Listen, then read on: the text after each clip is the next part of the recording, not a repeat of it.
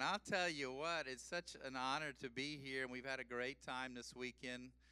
Um, myself, my wife of 30 years, Stephanie. Come on, give her a hand wave there, Stephanie. 30 years.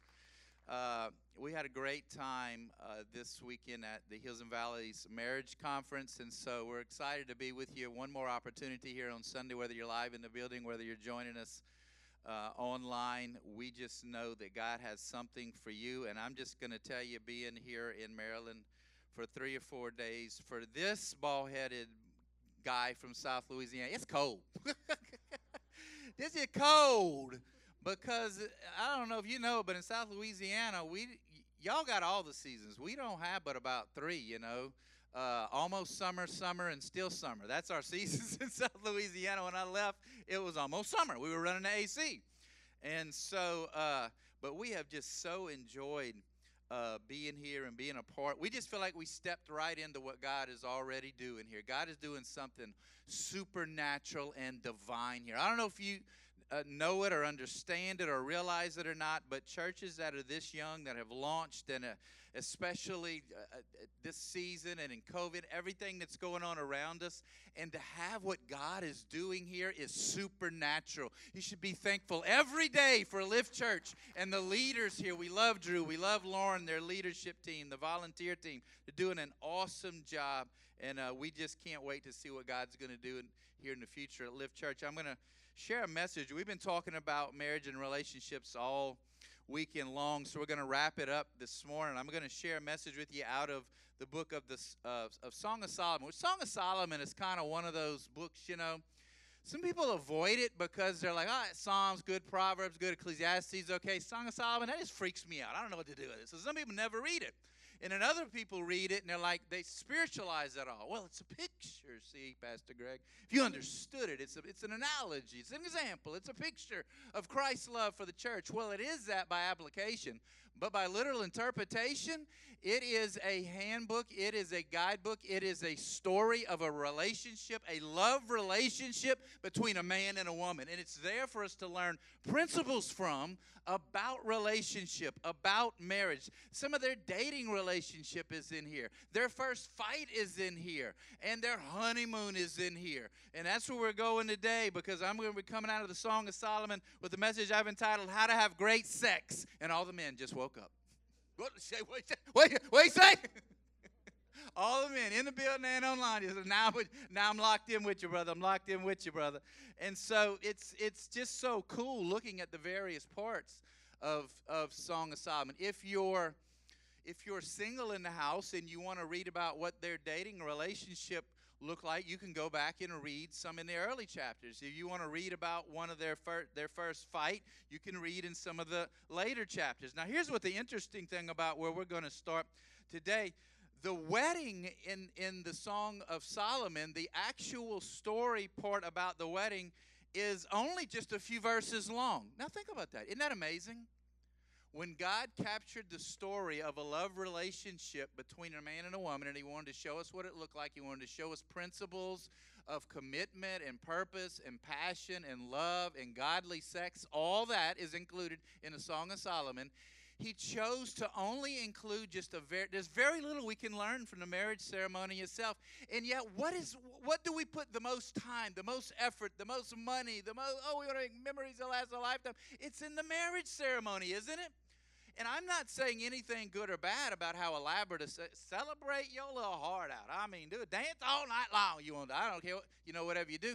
I'm just saying God's emphasis wasn't so much on the ceremony because the ceremony may legalize it, but the rest of the marriage, the rest of the decisions we make about the marriage is what will determine its success. It's what happens after the ceremony.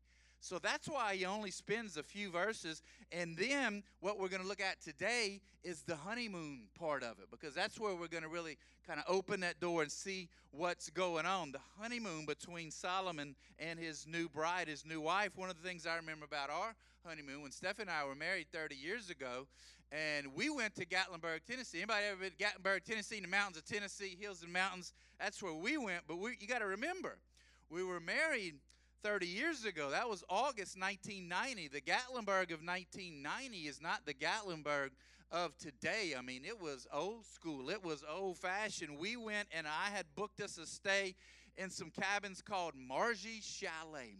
God bless Margie's heart. Margie, how did I? Uh, there was you didn't Google it, you didn't look it up. Somebody, you just word of mouth or something. Somebody told me, "Hey, we stayed at Margie's Chalet." I said, "Sound good to me." Booked it with Margie Chalet. Bless her heart. Margie thought that it would be more romantic somehow if you didn't stop by the office, Mar- the Mar- official corporate headquarters of Margie Chalet offices and get a key to go to our cabin. Margie was well, Margie was more creative than that. She thought it would be really cool if she put the key under a rock and had us find it.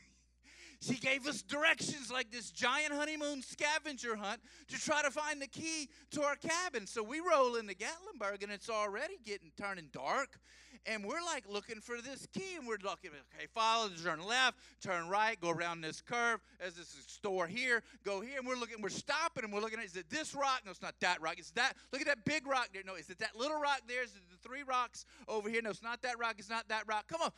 How many you know Tennessee's like the rock capital of the United States? There's rocks everywhere.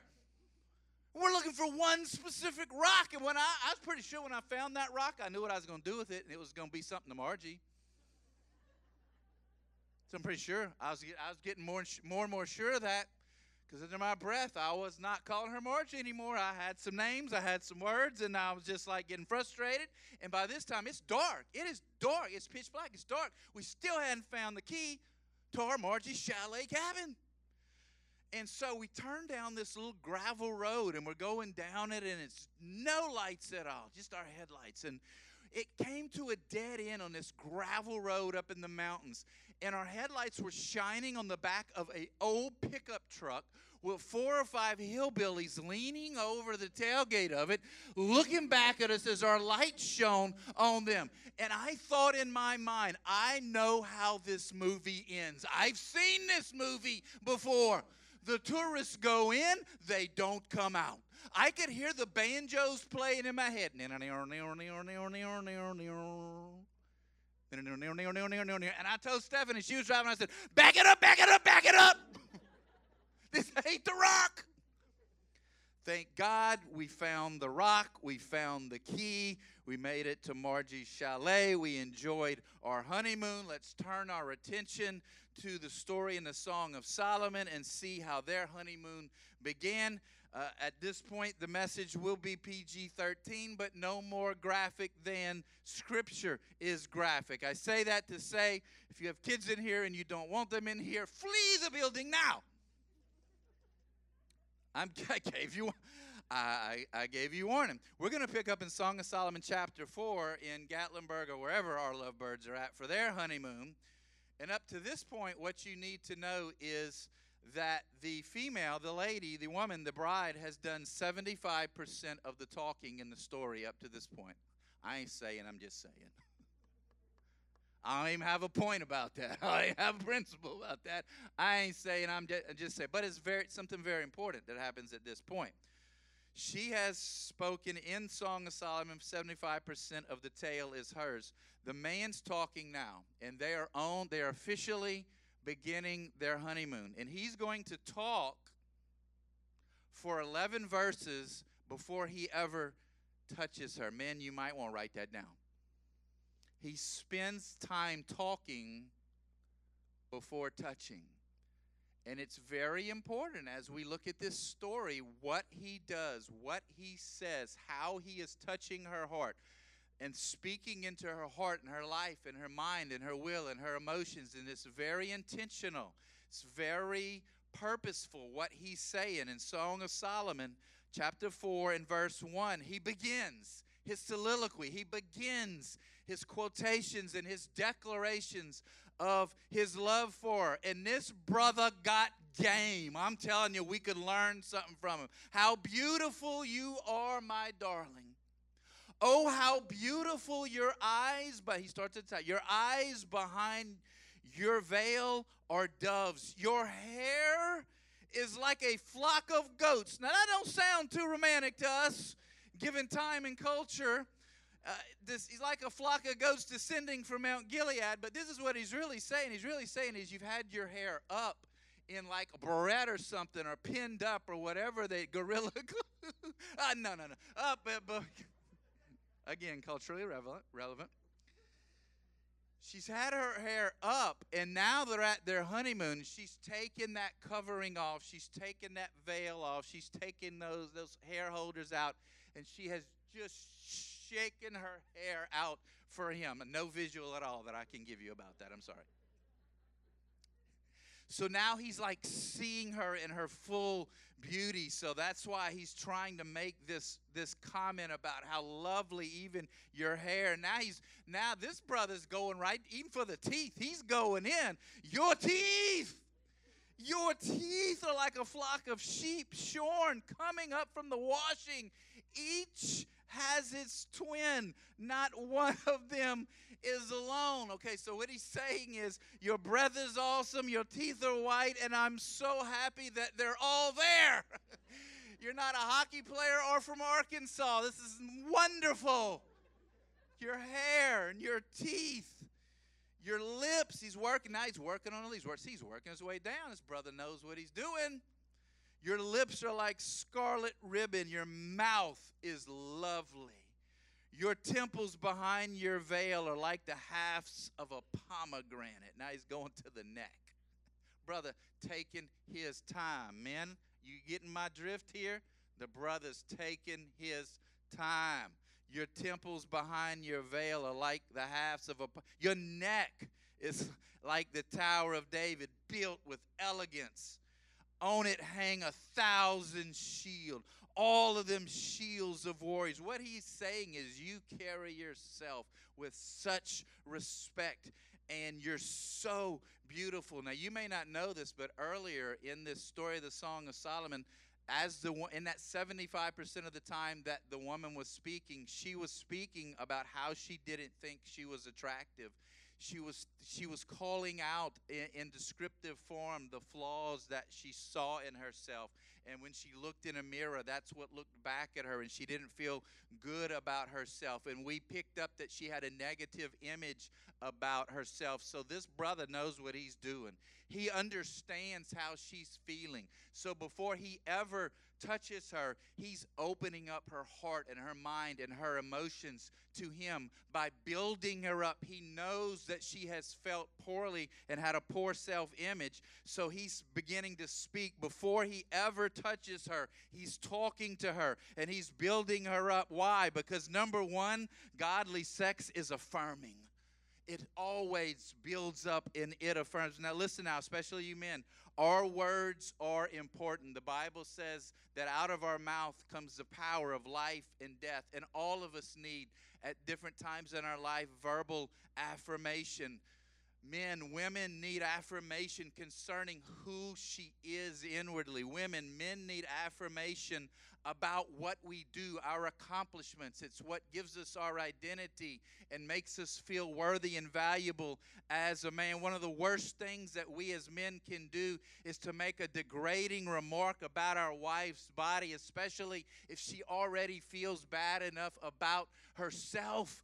And so he knew how she felt, so he spent some time building her up 11 verses to build her up before he ever touched her because godly sex is affirming. It understands the need to say the right thing before we do the right thing, before there's intimate words, before there's any intimate contact. Song of Solomon 4, verses 5. Now here comes the PG. This is the movie, is where it say PG 13, mature content, adult content. Here we go. You coming with me? All right.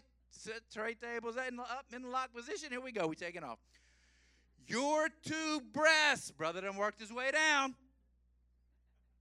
Brother done worked his way down, and he's like amazed. His eyes are like this big. He's seeing her for the first time, and he's like, oh my God!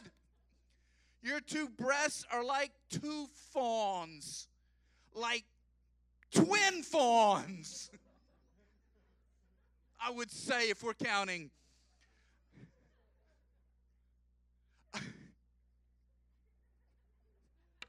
of a gazelle that browse. He's just browse among the lilies. Okay, what's he talking about? Twin fawns. Yes, we can see there's two. It's pretty much an anatomy. To explain it, man, any men hunters, this is what he's doing. This is what the brothers, any man, is, this is the principle that we need to take from this.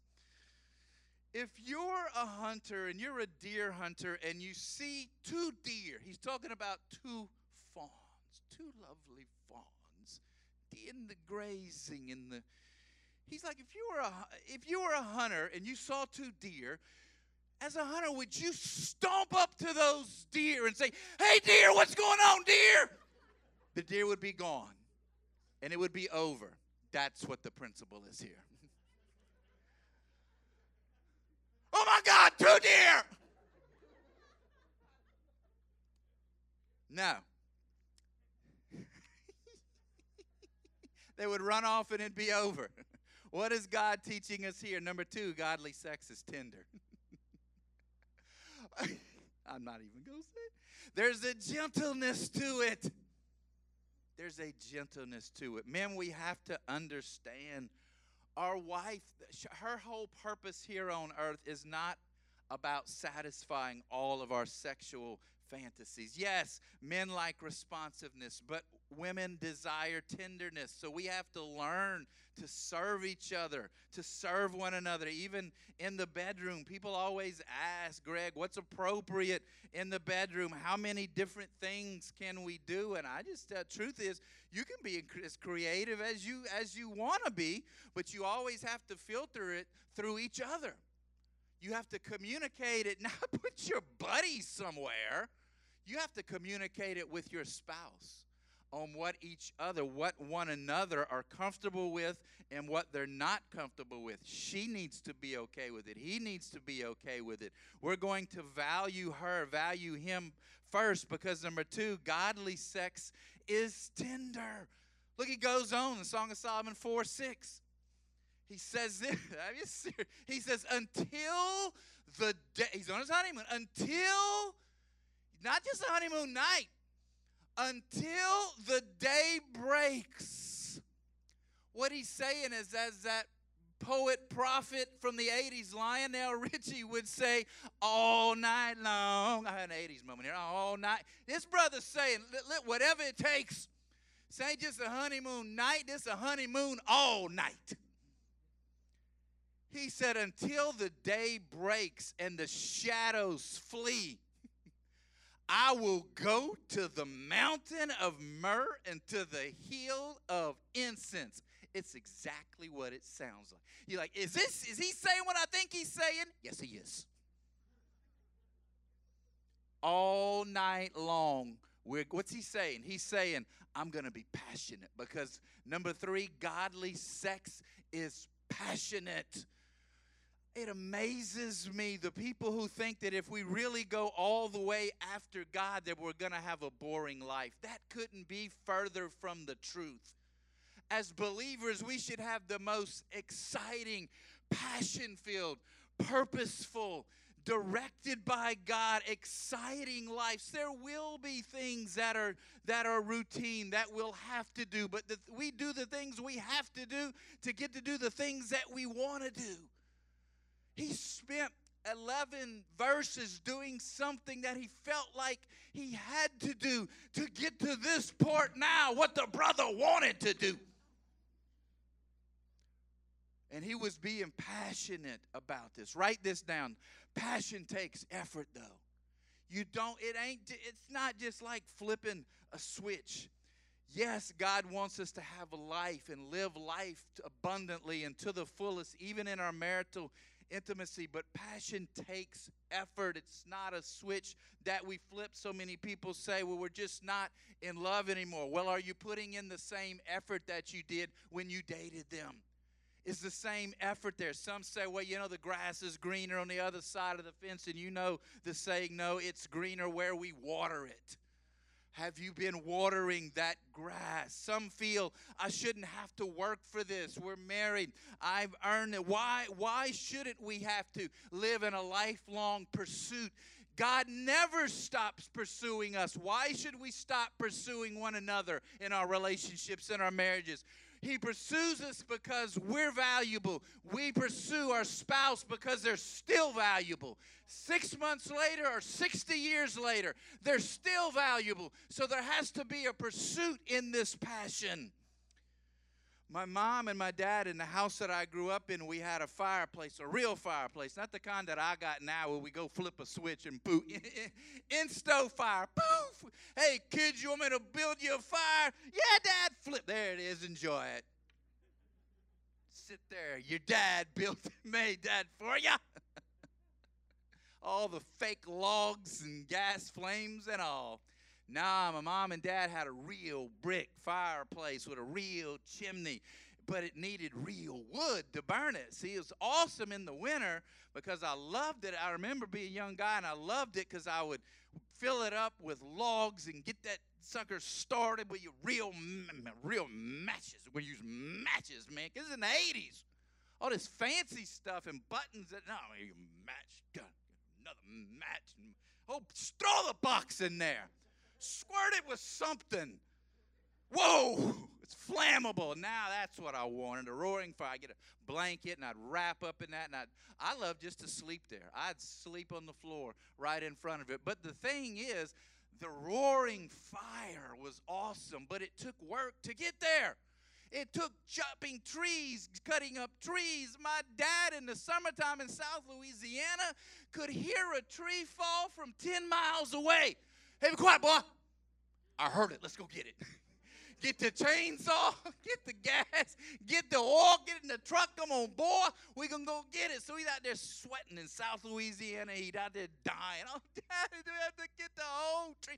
Cut it up, boy. Cut the cut the tree up, boy. We load it up. We'd bring it back. We'd split it. We'd stack it. We'd haul it to the house when we needed it in the winter. It took work. Now, that blazing fire was awesome, but it took work to get there. It's the same with the intimacy and the passion in our love relationship.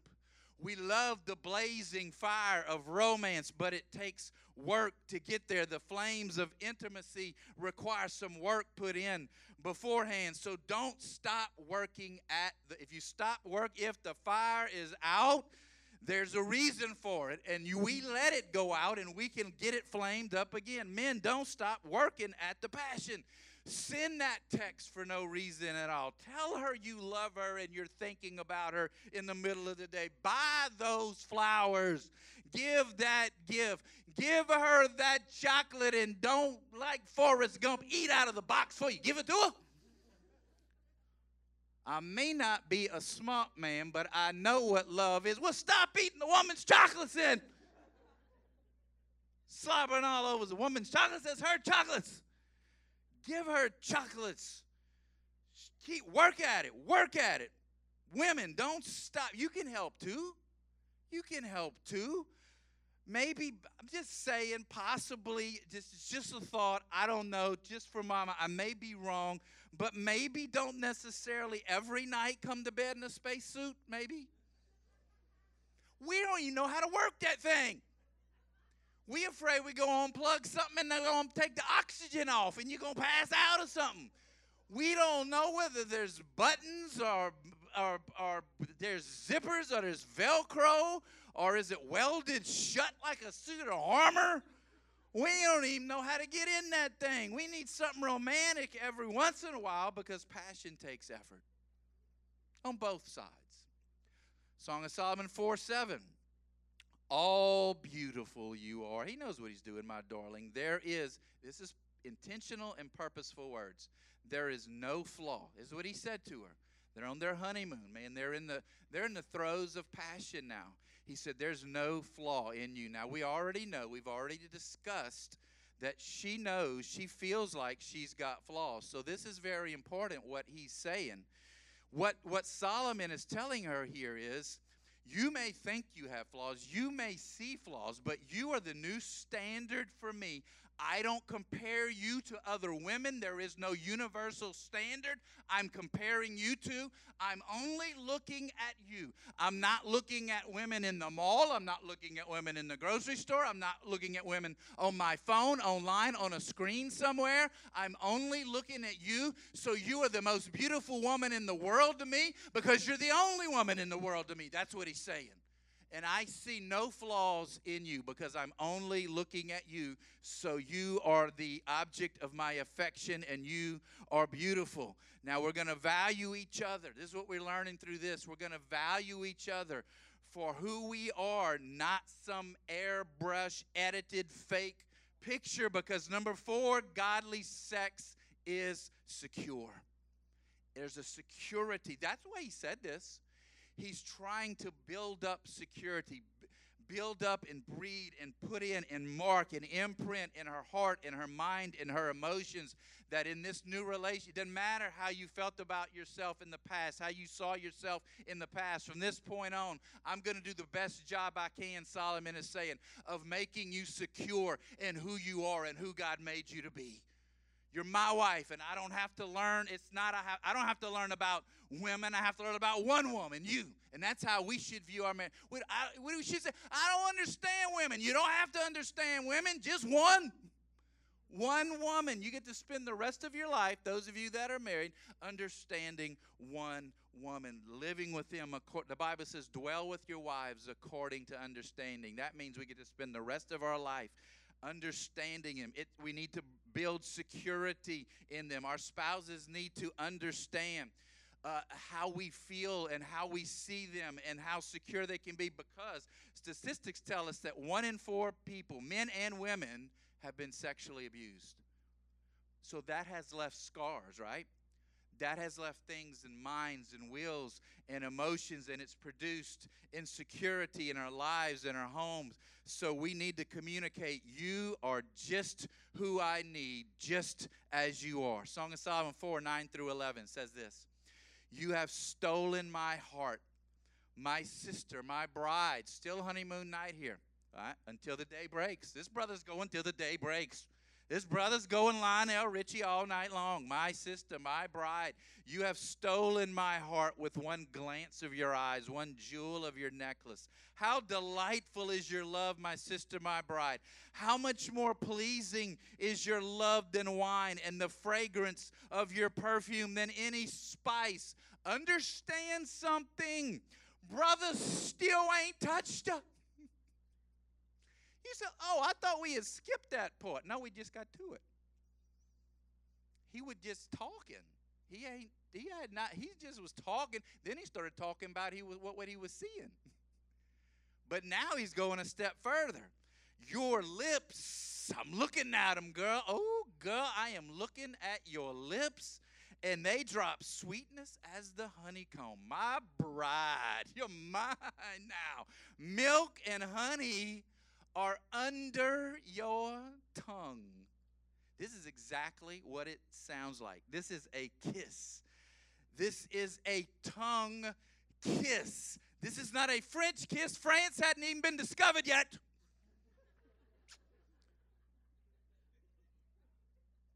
Now, I say that, you laugh, but think about it. We give French credit for what God designed for marriage. This is a Hebrew kiss. This is a God kiss. God saved all the best stuff for marriage. And he's expl- he's rolling it out in the song of songs. We missing, I'm just telling you, we missing the good stuff. He's rolling it all out. God said, I'm, I'm lobbing you softballs here, guys. I'm handing it to you on a silver platter. This is the way it's supposed to go down. God saves all the best stuff for marriage. Now let me talk to young people for a minute that maybe maybe maybe you're looking, maybe you're praying, maybe you're hoping, maybe you're not married yet. Because I, I know a lot of what the questions are. I haven't been a youth pastor years ago, years and years ago, years and years and years and years and a lot of hair ago. I know that the question a lot of young people ask is, uh, how far is too far? How far can we go? Um, what, where is that line that we should cross? And while I won't detail a specific line, I'll say this though. If in Song of Solomon, if God saved the good stuff for marriage, if God saved the good kissing for marriage, then maybe we should think about that. If God saved the two fawns grazing in the garden in the mountains of incense and for marriage, maybe we should think about that and apply that to our lives too. God's got the cool stuff. God's got the good stuff. And, and, and all of it comes after that line of marriage. I'm saying this don't cross a line that starts a process in your emotions, in your body, that God designed to go to completion only in marriage.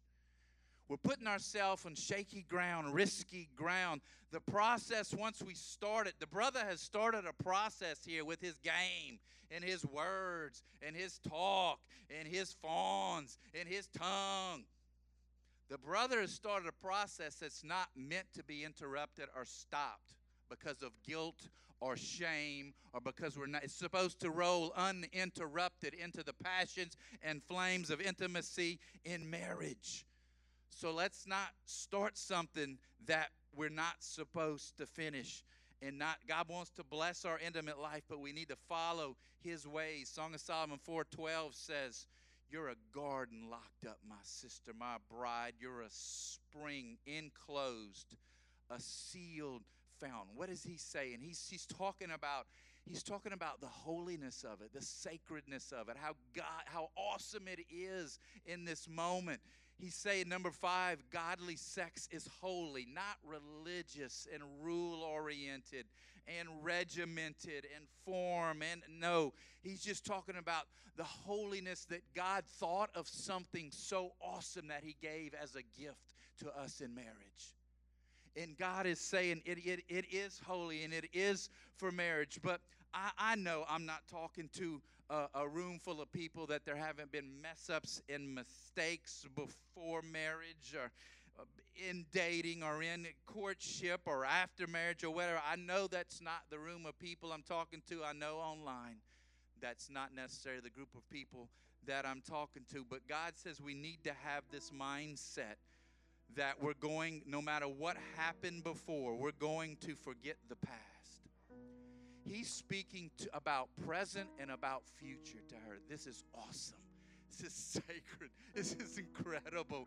This is something that God gave us. And He's saying it doesn't matter about the past because now we're covered in the present and the future. We're going to grow together in this relationship. God says in Philippians, forget the past and begin to look forward to what lies ahead.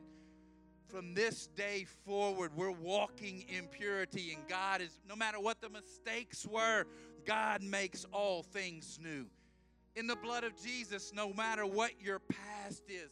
He wants to forgive and heal and restore and cleanse us from all unrighteousness.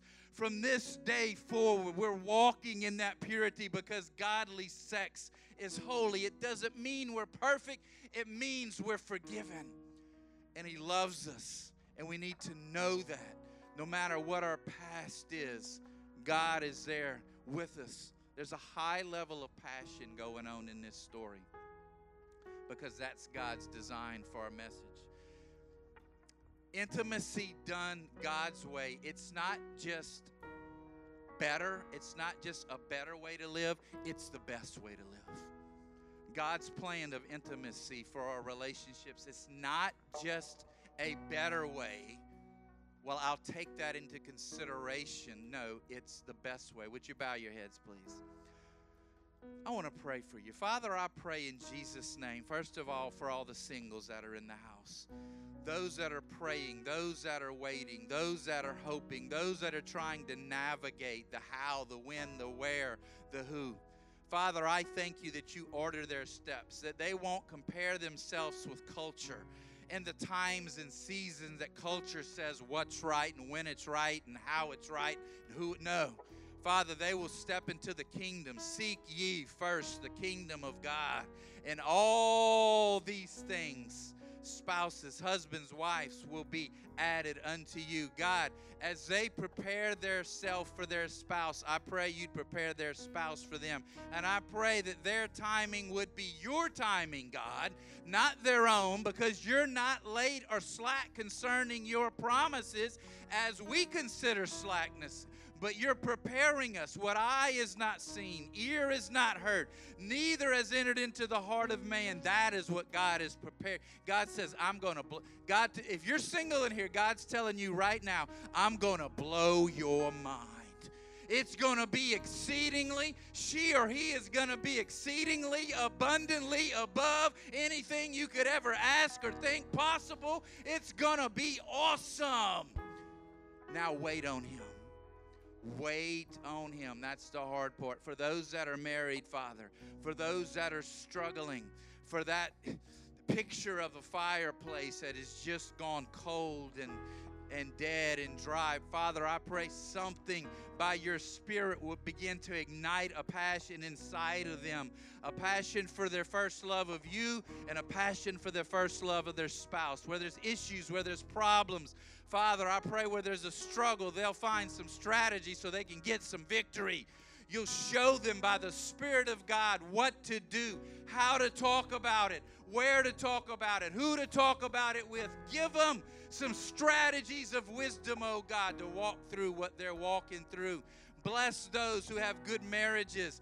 May their cup overflow with blessings right into the life of some other couples that need some help.